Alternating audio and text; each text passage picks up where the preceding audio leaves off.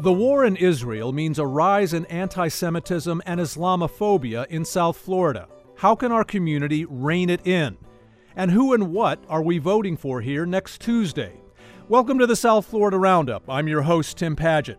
In the next hour, we'll talk with both Jewish and Muslim community leaders about the disturbing increase in anti-Semitic and Islamophobic incidents. We know the cause, the war between Israel and Hamas, but what's the solution? We'll also preview next week's local elections in Miami-Dade County. Among them are heated races for Miami Beach mayor and the Miami Commission seat that a criminally charged and suspended Alex Diaz de la Portilla is trying to win back. All this coming up right after the news.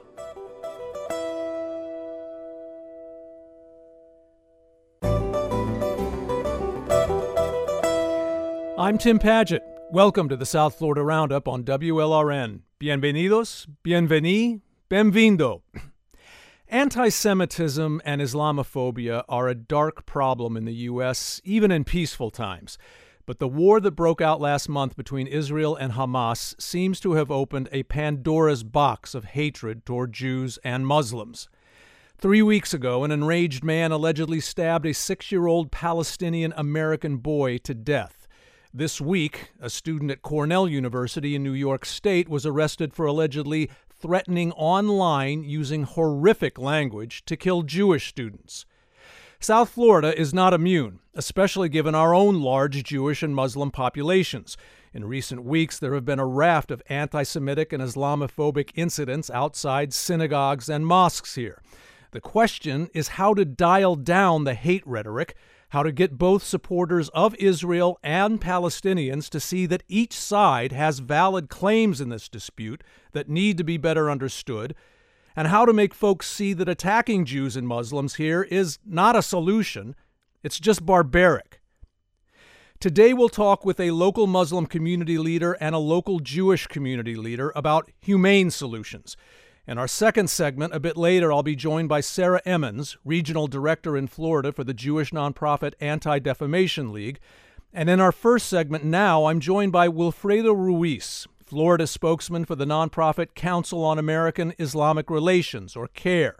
We're speaking with Mr. Ruiz first because today is Friday, the Muslim Sabbath, and he needs to join prayers at 1:30. Wilfredo, thank you for being with us. As-salamu alaykum. Peace be with you, Tim, and with our audience. Salam. Your organization obviously monitors instances of anti-Muslim hate. As of last week, CAIR said it received almost 800 complaints of Islamophobic incidents around the country since the war in Israel started. Here in South Florida, you've logged things like text threats against Muslims and the slashing of tires on cars owned by Palestinians and Palestinian supporters. What are the worst things you're hearing about right now, Wilfredo?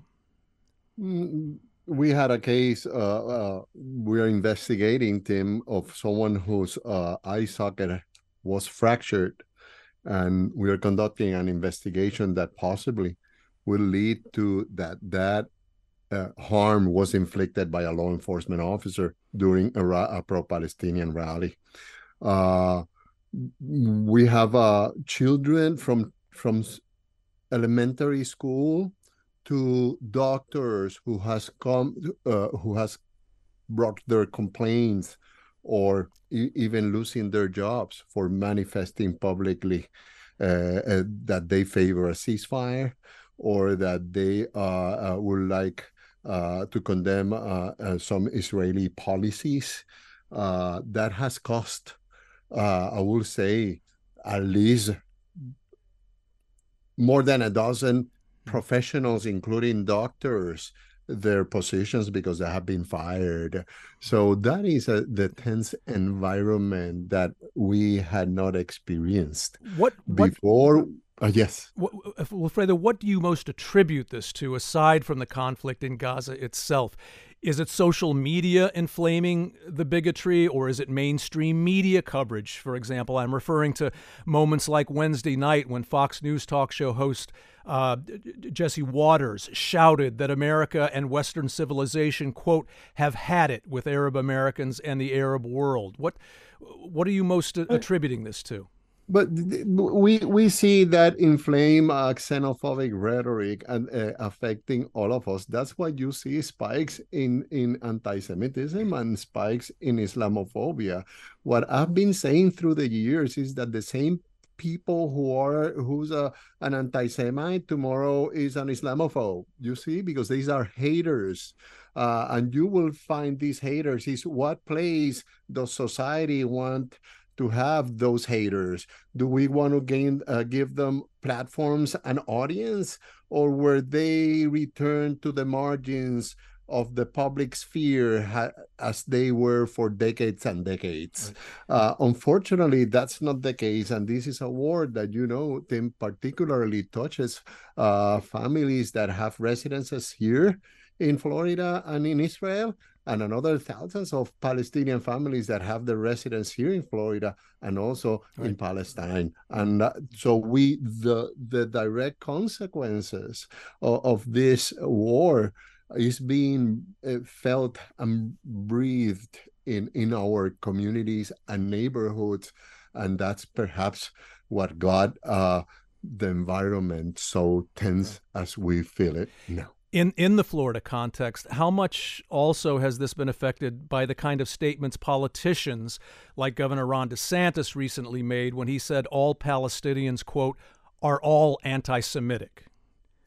And that is a big problem, because then it was even in a question, in a sentence that started even worse, saying they are not Hamas, but I can tell you that they are all anti-Semitic. And then that statement paired with many other politicians, leaders whose either silence before the denunciation of the killing of innocent civilians is deafening to our community, mm-hmm. or their lack of attention. Weeks ago, Tim, we did a press conference of a mother who had her 5 kids, all American citizens, in Gaza, and she was saying how uncooperative the Department of State and the Biden administration was regarding these 5 American citizens. If these are 5 American citizen kids, imagine what do we feel as a community will be the interest right. of the United States to protect the 1,000 children that are being killed every week in this conflict? Well, for the record, I think is bleeding. Right. You know, for the record, I think the Biden administration would say that it would be concerned about U.S. citizens, whether they are Palestinian or Jewish, et cetera. But does it also help raise the level of Islamophobia, for example, when DeSantis' administration bans groups like Students for Justice in Palestine from Florida State University campuses, as it did last week, because those groups are deemed to be supporting Hamas's terrorist violence simply because they support the Palestinians? And this is it has built up to this now. And I say it has built up to this now because there was previous legislation passed by the Florida Capitol and signed by the governor, where contractors needed to certify in writing that they will not boycott, divest, or sanction the state of Israel to get a contract here in the United States. So this kind of, as a matter of fact, in Texas, it was taken to the courts, right?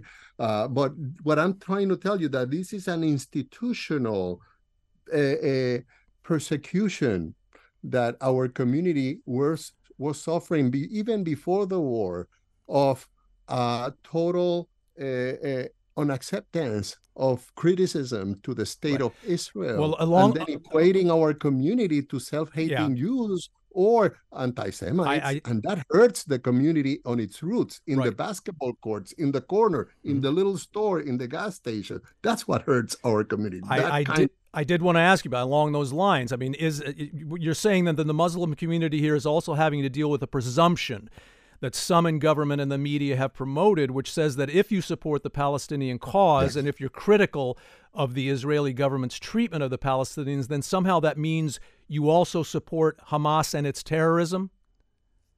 And in some ways, imagine how insensitive it is that a teacher will in her classroom do a pledge of support to the state of Israel, when in that same classroom you have a student who's Palestinian who lost half of his family in a bombing. Right. You see how insensitive the system is on not recognizing the humanity and the presence of Gazans and Palestinians among us. Yep. And they want to alienate all those and really dehumanize millions of people that are suffering collective punishment.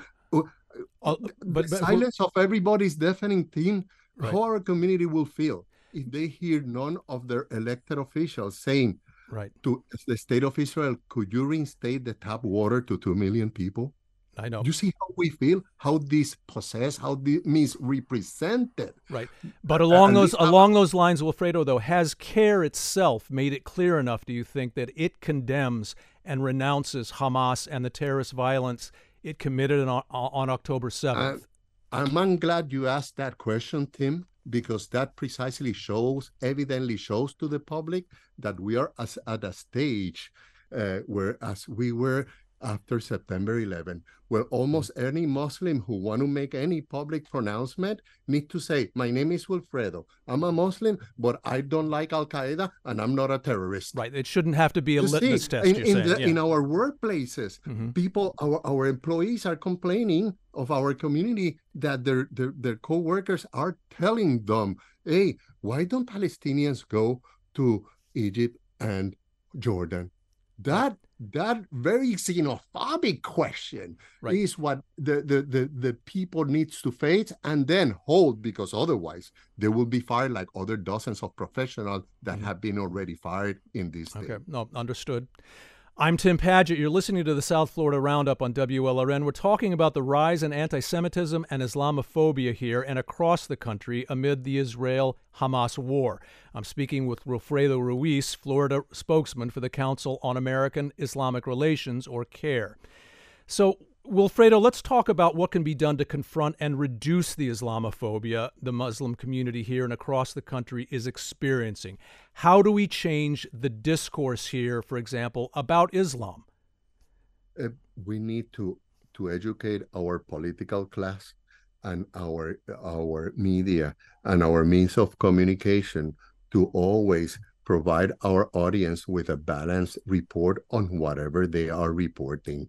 That if we listen to the many innocent victims that were murdered in Israel, they are also, with the same impetus and the same interest, talk about the innocent victims that are happening in Gaza now. More balance, you're saying then, right? Exactly. And if you see a senator saying, hey, Israel have a right to defend itself, yes, but why don't we listen that senator after weeks of kids being murdered, thousands of kids per week being murdered, at least not saying, hey, don't use our bombs.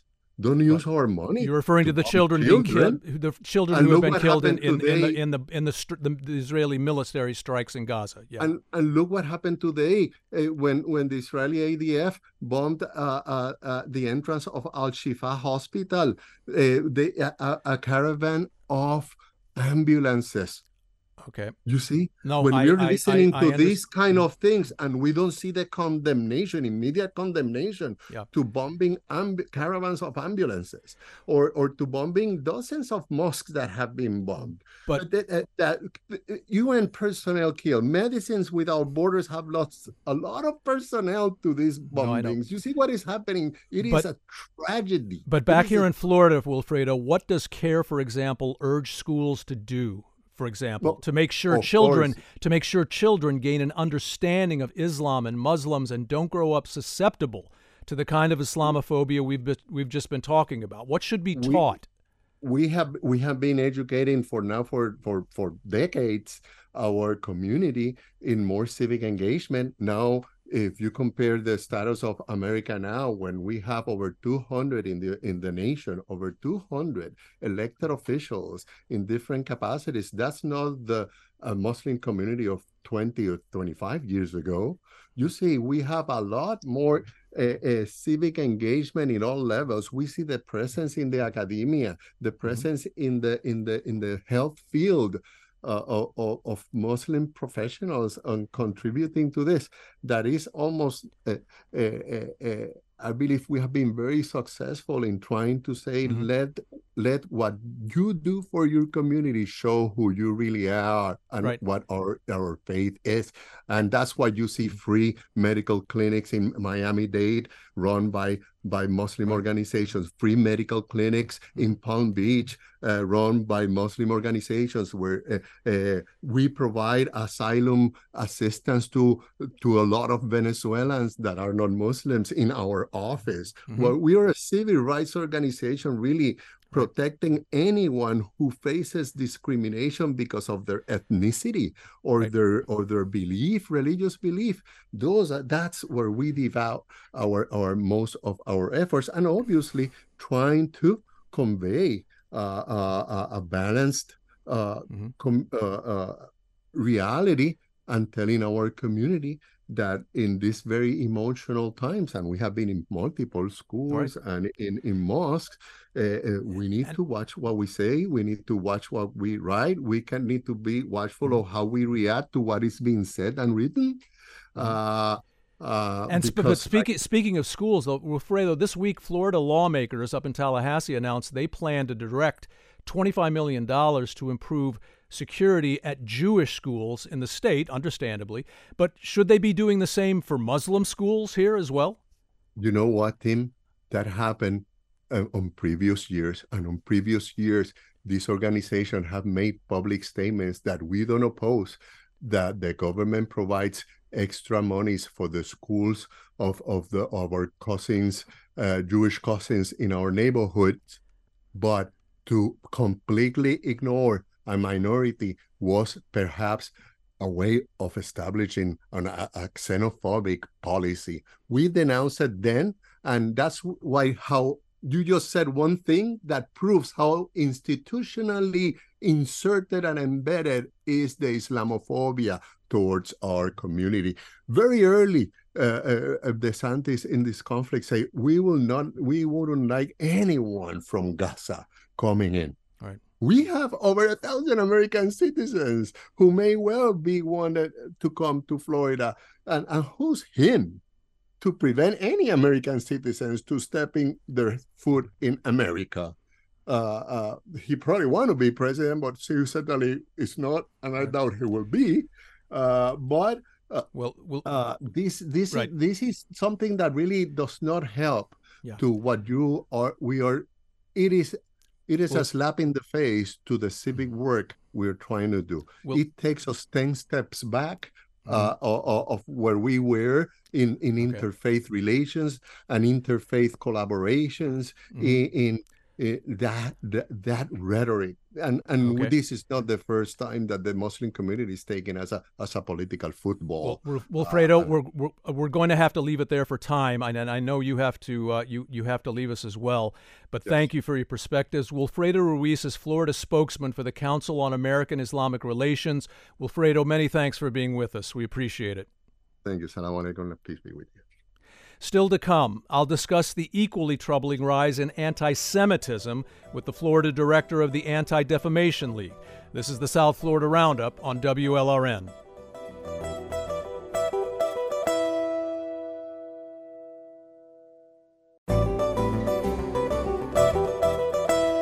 I'm Tim Padgett. Welcome back to the South Florida Roundup on WLRN. In our last segment, we spoke with Wilfredo Ruiz, the Florida spokesman for the Council on American Islamic Relations, about the rise in Islamophobia both here and around the country since the Israel-Hamas war began last month. In this segment, I'm joined by Sarah Emmons. She's the regional director in Florida for the Anti-Defamation League, and we're going to discuss the equally disturbing increase in anti-Semitic incidents in recent weeks and how to confront and reduce that violently hateful trend. Sarah, thank you as well for being with us. Thank you so much for having me. Let's start with some news this week, which I mentioned earlier with Wilfredo, namely that Florida lawmakers are proposing to earmark $25 million for Jewish day schools and preschools to boost security. Take us through what we've seen in the state in recent weeks that is compelling the legislature to do this. I mean, we've been watching videos lately, for example, of a man shouting expletives at Jews outside synagogues in Broward County. What else has the Jewish community here been dealing with? Well, it's been a hard few weeks, not only here in Florida, but also nationally. So nationally, since the war began on October 7th, we've seen an almost 400% increase in anti-Semitic incidents in comparison to the same time frame the year before. So just an explosion in anti-Semitism. And here in Florida, you mentioned some incidents that we've been experiencing. We've also seen people harassing Jewish individuals while leaving a synagogue. We've seen death threats written on notes and left on a Jewish family's door. We've seen in a Miami park golf balls that were found printed with anti-Semitic conspiracy theories, a variety of vandalism incidents. And we've also just seen a huge explosion of anti-Semitism on college campuses, nationally and here in Florida, right, from a pro-Israel sign that was slashed outside of fraternity at the University of Florida to a number of anti-Israel protests that have included anti-Semitic rhetoric. So we have really been challenged here in the state of Florida. You recently pointed out, I believe in the Palm Beach Post, that between 2020 and 2022, the number of anti-Semitic incidents in Florida doubled. So things were already bad here, but is there a difference between the kind of anti-Semitic harassment we saw here before this latest conflict between Israel and Hamas and the incidents we've been seeing now after it broke out? So we are seeing some similarities and some differences. So I'd say prior to the war beginning, one of the core ways in which anti-Semitism showed up was by white supremacists and extremists, individuals who have really been drawn to the state of Florida and have been very active here in the state. Right. They have done things like distributing very hateful and anti-Semitic flyers, dropping banners over highway overpasses, and projecting words and images onto buildings. And, you know, what we're seeing right now since the war began is that these extremists are still active. They are capitalizing on anti-Israel and anti-Semitic rhetoric related to the war to share their message. Mm-hmm. You know, just last week in Georgia, one of these extremist groups created banners that said "Free Palestine and America from Jewish supremacy." And they hung these banners over an overpass alongside Hitler quotes. So while we're seeing a proliferation of these same extremist groups incorporating some of this war, we're also seeing the anti-Semitism erupting both online and in flashpoints on college campuses. Right. I did want to ask you about that next. I mean, what besides the war itself do you feel is doing the most to help fuel these incidents in recent weeks? Is it social media, as you just mentioned? Is it the discourse we're hearing on so many U.S. college campuses where we've seen loud support for Palestinians that unfortunately often devolves into anti-Semitic tropes? So I'd say that the activities on college campuses and social media, both of which you referenced, are key drivers in this anti-Semitism increase over the past few weeks. We've just seen on social media, I'm sure we're all seeing it, so much misinformation and so many individuals taking a side, acting as if this is a baseball game where we need to root for one team or the other, when in reality, this conflict is incredibly nuanced, involves a lot of context and history that many folks who are quick to repost a meme or retweet a soundbite are not aware of the full context. And some of that, you know, language on the internet is certainly showing up not only on the internet, but is also manifesting in anti-Semitic incidents on the ground. Right. Last week, we saw a Jewish Republican in the Florida legislature, Representative Randy Fine, break with Governor DeSantis because he said the governor himself has not done enough to publicly denounce anti-Semitic incidents like neo-Nazi rallies at places like Disney World. Has DeSantis's perceived silence in that regard helped open the door to anti-Semitic behavior here in Florida in recent weeks, do you fear? So I think it's critical that our elected leaders are not only standing with Israel in this moment, but also condemning anti-Semitism, especially as it shows up here in the United States. One of the things I look for in strong leadership is leaders who are saying the right things now and are standing up for Jewish individuals now and against anti-Semitism, but have also, I hope in the future, will have a drumbeat of condemnation of anti-Semitic incidents. And so I really think that's both for the governor and an ask for him to, as we certainly will experience more anti-Semitic incidents in our state, that consistent messaging and condemnation of those activities are incredibly critical. Now, in our show's previous segment, you may have heard Wilfredo Ruiz of the Council on American Islamic Relations made a complaint that I hear also from non-Muslims, people who do support Israel's right to exist and to defend itself, but yet they feel that when they make a complaint or criticize the Israeli government, the Israeli state, on perhaps how they treat Palestinians, they are automatically labeled as anti-Semitic, and a lot of people feel that's unfair.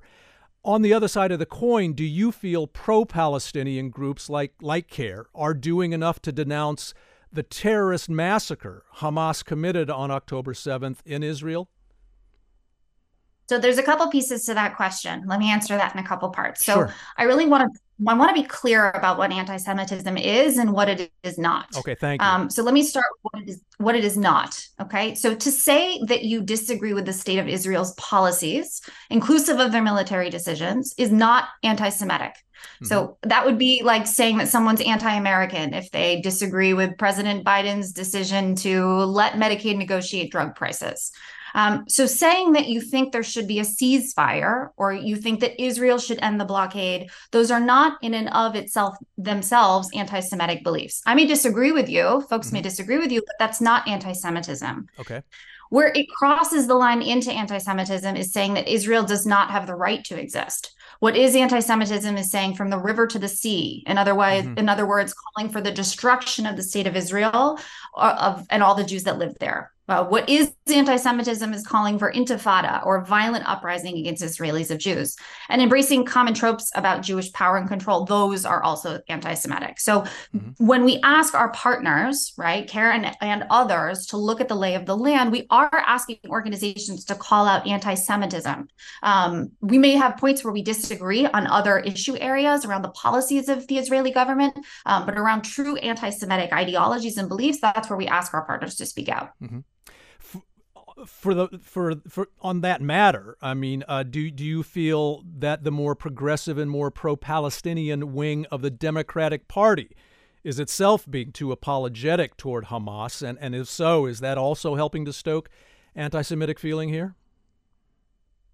So I'll start with the fact that the vast majority of elected leaders, both Democrats and Republicans, have condemned the actions of Hamas on October 7th, and they have spoken out against anti-Semitic incidents here in the U.S. You know, there are always extreme voices from the left, from the right.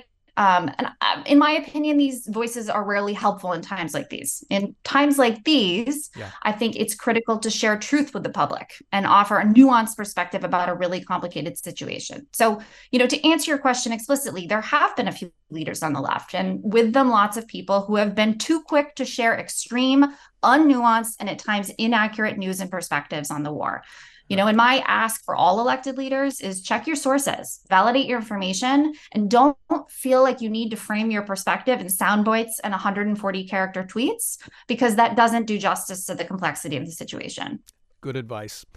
I'm Tim Padgett. This is the South Florida Roundup on WLRN. We're talking about the disturbing rise in anti-Semitism and Islamophobia here and around the country amid the Israel-Hamas war. I'm speaking with Sarah Emmons, Regional Director in Florida for the Anti-Defamation League.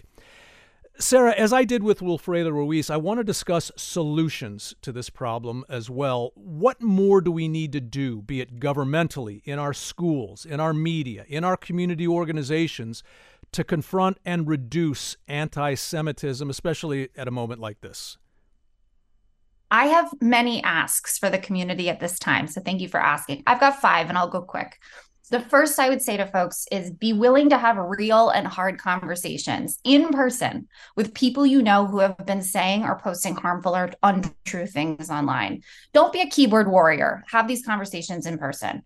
The second is asking elected and community leaders, and this is inclusive of university leadership, to speak out against all forms of hate, whether that's anti-Semitism, Islamophobia, racism. When these elected leaders speak out, it serves to bring us back to center, to recognize that hate is on the fringes and that the vast majority of people want a hate-free society. I also just want to shout out, we had President Ben Sasse at the University of Florida who came out with a very strong statement, as did the University of Miami President Frank. The third is asking workplaces to get involved in this. ADL has a workplace pledge to fight anti-Semitism. Big companies have signed on. We've got Google, Coca-Cola, Adidas, and many Florida companies, NASCAR, PGA Tour, Jazzwares, Green Spoon Martyr. So would ask workplaces to get involved in this effort to condemn anti-Semitism. Fourth, advocating for policies that fight hate and protect marginalized communities. There's a variety of these policies and actions on ADL's website. And lastly, it's just reporting incidents of anti-Semitism. When we know what's happening on the ground, our team at ADL can support.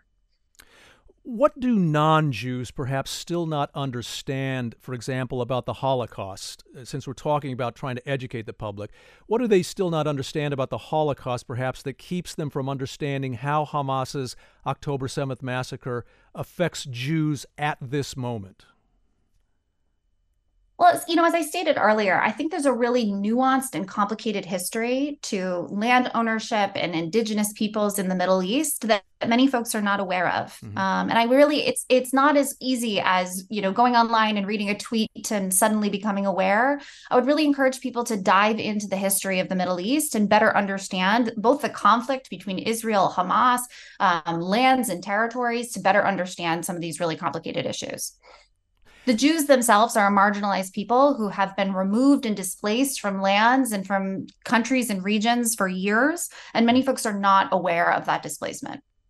Now, there's also a lot of what we might call dog whistle anti-Semitism out there, like, for example, when we hear the right wing attack this politician or that organization for being, quote, funded by George Soros.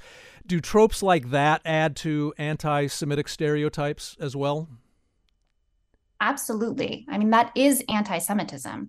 When we are blaming Jewish people for saying that Jews control the media, there's lots of conspiracy theories about Jews and power and immigration. When we perpetuate those ideologies about Jews, we are not helping in our community. And so again, sometimes people don't even understand that those are tropes or conspiracy theories. Here at ADL, we have a resource called Anti-Semitism Uncovered, which really lays out the different ways in which, you know, the Jewish community is blamed and the conspiracy theories that relate to the Jewish community. I encourage folks to check it out and learn more so that we're not unintentionally saying those things about the Jewish community. Right. And speaking, as with racism, for example, a lot of us thought anti-Semitism would have dissipated in America by now. Why do you think the bigoted stereotypes still persist in the 21st century? And more importantly, are moments like the Israel-Hamas war we're watching now an opportunity in any way to change the thinking that drives anti-Semitism, or will it just exacerbate it? It's hard to pick any one reason why anti-Semitism is on the rise. I think relatedly, we know that anti-Semitic attitudes are on the rise, right, which ends up translating into anti-Semitic incidents. But I think a huge piece of it is when there is a sense of unease in the community, when there is a sense of fear, people look to other groups to blame. And unfortunately, we know from history that the Jewish community has often been the punching bag of other groups when they are in pain.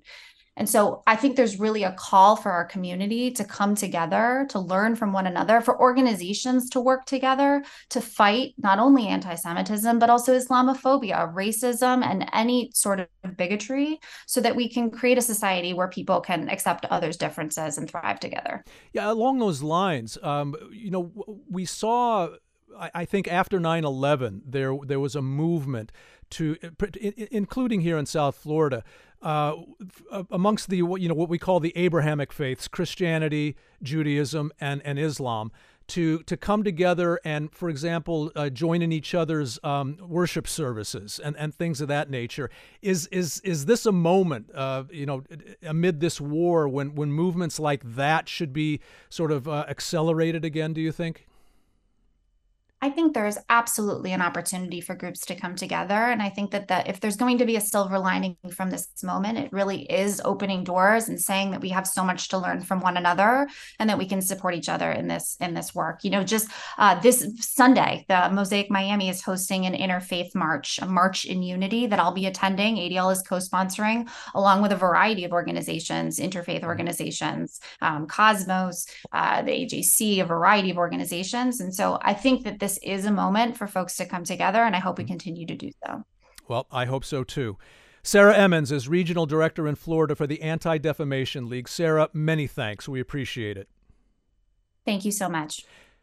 Still to come, looking ahead to some heated local elections here in Miami-Dade County next week. This is the South Florida Roundup on WLRN.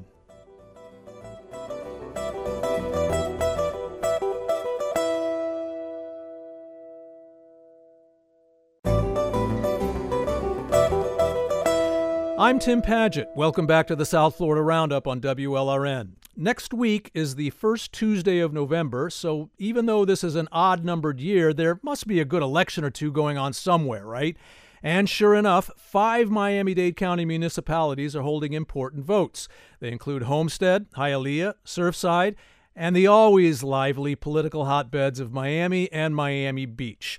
In Miami Beach, they're casting ballots for mayor and 3 new at-large commissioners. The mayoral race is especially dynamic, with 4 candidates running to lead a city that's trying to find its post-spring break future and maybe preserve its Art Deco past. In Miami, voters will choose commissioners in 3 of its 5 districts, and that includes District 1, where suspended Commissioner Alex Diaz de la Portilla, who was arrested in September on money laundering and bribery charges, wants to win his seat back. Do you plan to vote in any of these elections next Tuesday? Share your thoughts with us. Call us at 800-743-WLRN, 800-743-9576, or tweet us at WLRN. Joining me now here in the studio for a preview are Joey Flachus, he's the Miami Herald's government and public affairs reporter, and Aaron Leibowitz, who covers Miami Beach for the Herald. How are you guys doing today? Good. Thanks for having us. Yeah, thank you for having us. Thanks for being here. Joey, let's start with the Magic City here. Yes. In particular, the Miami District 1 commissioner election I referred to earlier. As I mentioned, the guy who used to hold that seat, Alex Diaz de la Portilla, was arrested a couple months ago on a slew of criminal charges. He has pleaded not guilty. But Florida Governor Ron DeSantis has suspended Diaz de la Portilla, and now he wants to win the seat back. What are his chances? Diaz de la Portilla has a very strong chance. That name carries so much weight. His family has been in politics here and in Tallahassee for decades. And it is actually an interesting moment to examine, you know, the power that the name pulls, the validity and the belief in, you know, how Harold Pryor is doing in Broward County, the prosecutor who has been brought forth this investigation. Yeah, and I want to bring that up a little later. And even and even the news media and what's being reported and what's out there about what has happened and what the charges are. It'll be interesting to see, does that resonate with his base, with the voters?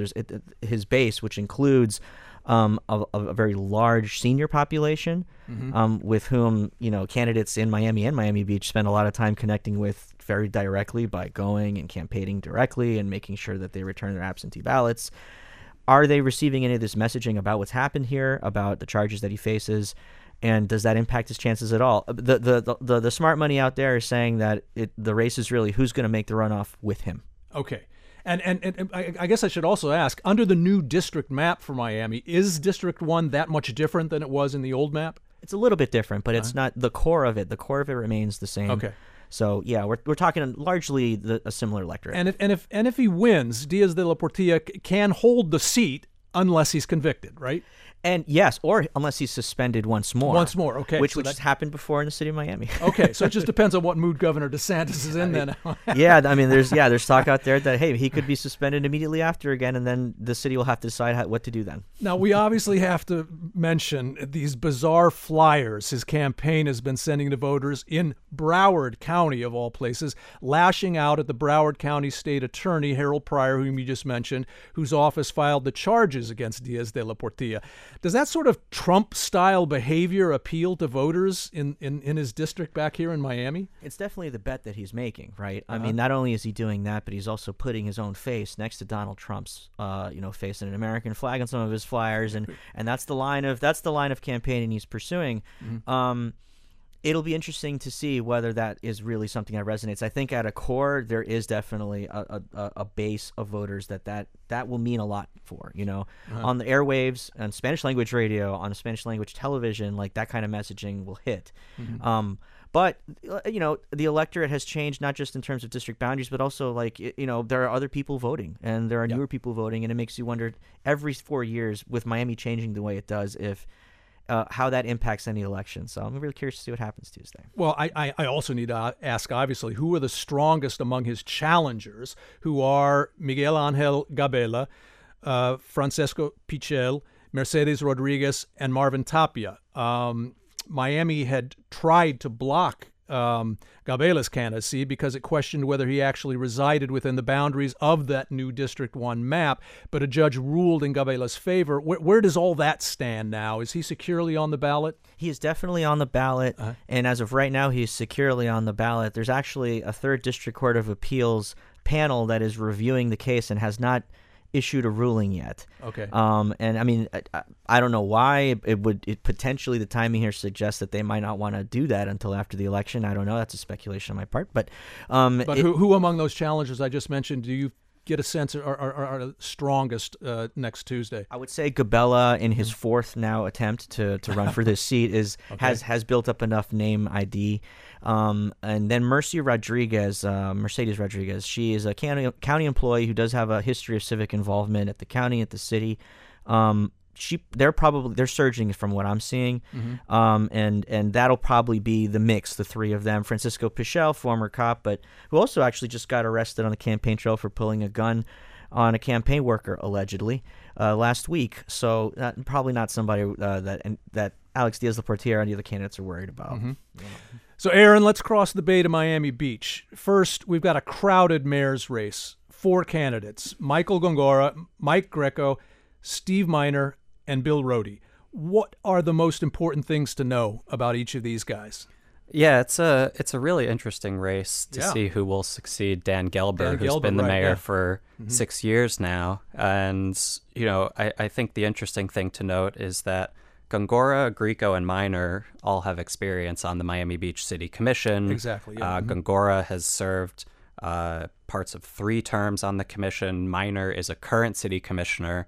And Grieco was a commissioner who also was a Democratic state rep for 4 years. Rohde is really the wild card here, who does not have any political background. Right. He was the CEO of MTV International. He's the outsider here, yeah. He is really running as the outsider. And 75 years old, too, right? Yeah, and he's spent over $2 million to get his name out there. And we could also possibly have the first gay mayor in Miami Beach's history, right? Yes, Michael Gongora would be the city's first openly gay mayor. Mm-hmm. Now, you wrote recently that spring break chaos, development, which these days means high-rises versus historic Art Deco architecture, I guess we could say, and sea-level rise are among the biggest concerns for Miami Beach voters. If you had to choose one of those as a make-or-break issue for the typical Miami Beach resident, which would it be? And which of the mayoral candidates seems to have a strong handle on it? I mean, on the spring break issue, for example, I see they all take a sort of beefed-up law and order approach. Yeah, I think crime and public safety is the one that you're hearing residents and candidates hone in on the most. Mm-hmm. And that's, you know, despite the fact that city officials and police will tell you that crime is down overall in the city in recent years, but there is a perception, especially in South Beach, that, you know, people don't feel safe. And like you said, with spring break, that there is, you know, sort of a feeling of chaos that the city has just not been able to control. You know, the candidates all talk about adding more police, you know, cracking down on spring break, but no one has really figured out over the years how to address this. And, you know, like I said, 3 of these folks have served on the city commission before. Mike Grieco will talk a lot about, you know, how he helped introduce the Air and Sea Show over Memorial Day weekend, which helped change the tone of Memorial Day weekend in the city. Yeah. And how he'd like to, you know, take a similar approach to spring break. But do any of these candidates impress you with a real vision for how to shift Miami Beach's image and identity away from spring breakers and happy hour to something more serious and substantive? It's interesting because, you know, one of the things Gelber has really tried to do is promote a vision of Miami Beach as an arts and culture destination. Right. And, you know, I think several of these candidates talk about doing a similar thing. At the same time, not all of them support a 2 a.m. last call for alcohol in South Beach on Ocean Drive, which is one of the things that Gelber really pushed for.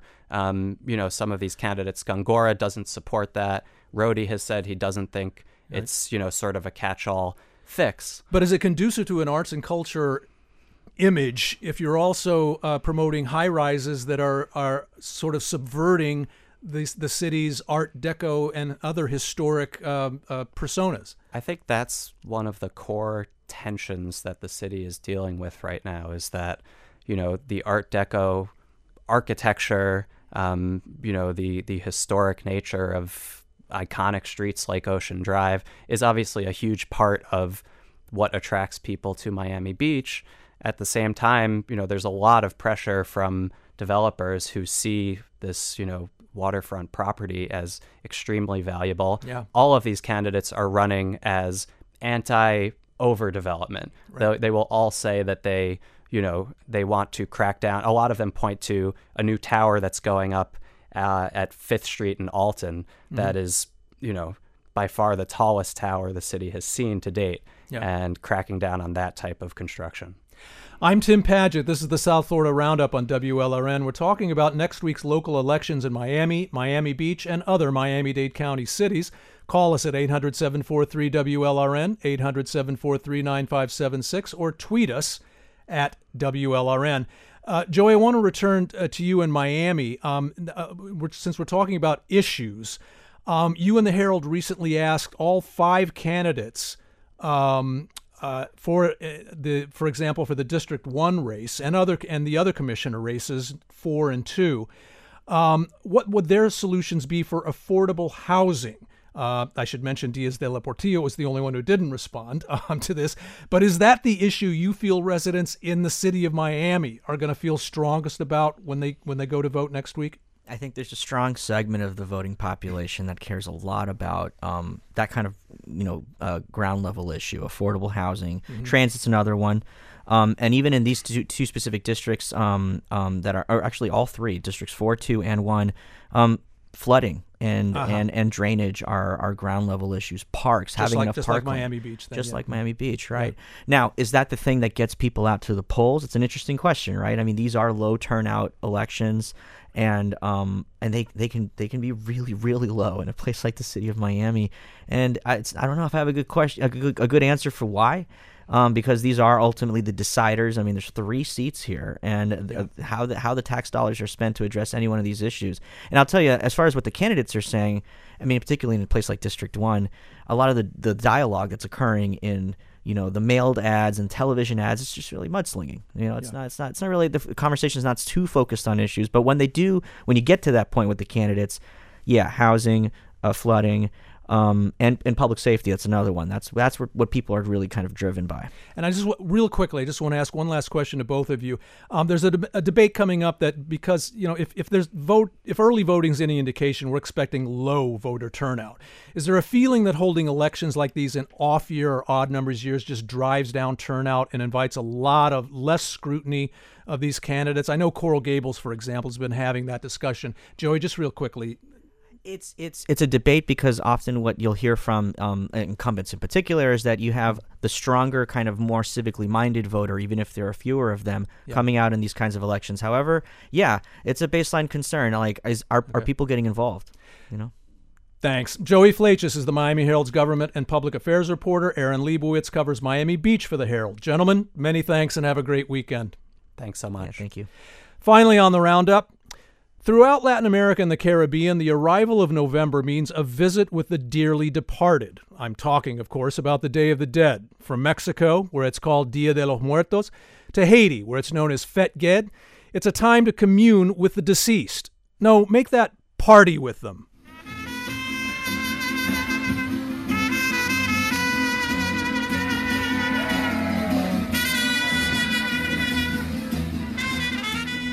And you should know that one of the biggest Party with the Dead events in the U.S. is here in South Florida. The Florida Day of the Dead Festival celebrates its 14th year tomorrow in Fort Lauderdale, giving Latinos and non-Latinos alike a chance to bask in the Día de los Muertos tradition. It's a custom that dates back to Aztec Mexico, fused with the Christian observances of November 1st and 2nd, All Saints and All Souls Days. The spirits of the dead come back to reunite with their families, who decorate their graves and lay out their favorite foods and drinks. At the Fort Lauderdale Festival, you can watch Aztec and Mexican folkloric dancers, mariachi bands, and a traditional skeleton processional. For more information, visit dayofthedeadflorida.com. That will do it for the South Florida Roundup. It's produced by Helen Aceveda with help from Polly Landis. Our engagement editor is Katie Cohen. Katie Munoz is our director of original live programming. Our director of enterprise journalism is Jessica Bakeman. Mateo Sanchez is digital editor. Sergio Bustos is WLRN's vice president of news. The vice president of radio and show's technical supervisor is Peter J. Maerse. Richard Ives answers the phones. I'm Tim Padgett. Have a great weekend, and thanks for listening. Gracias, merci, obrigado.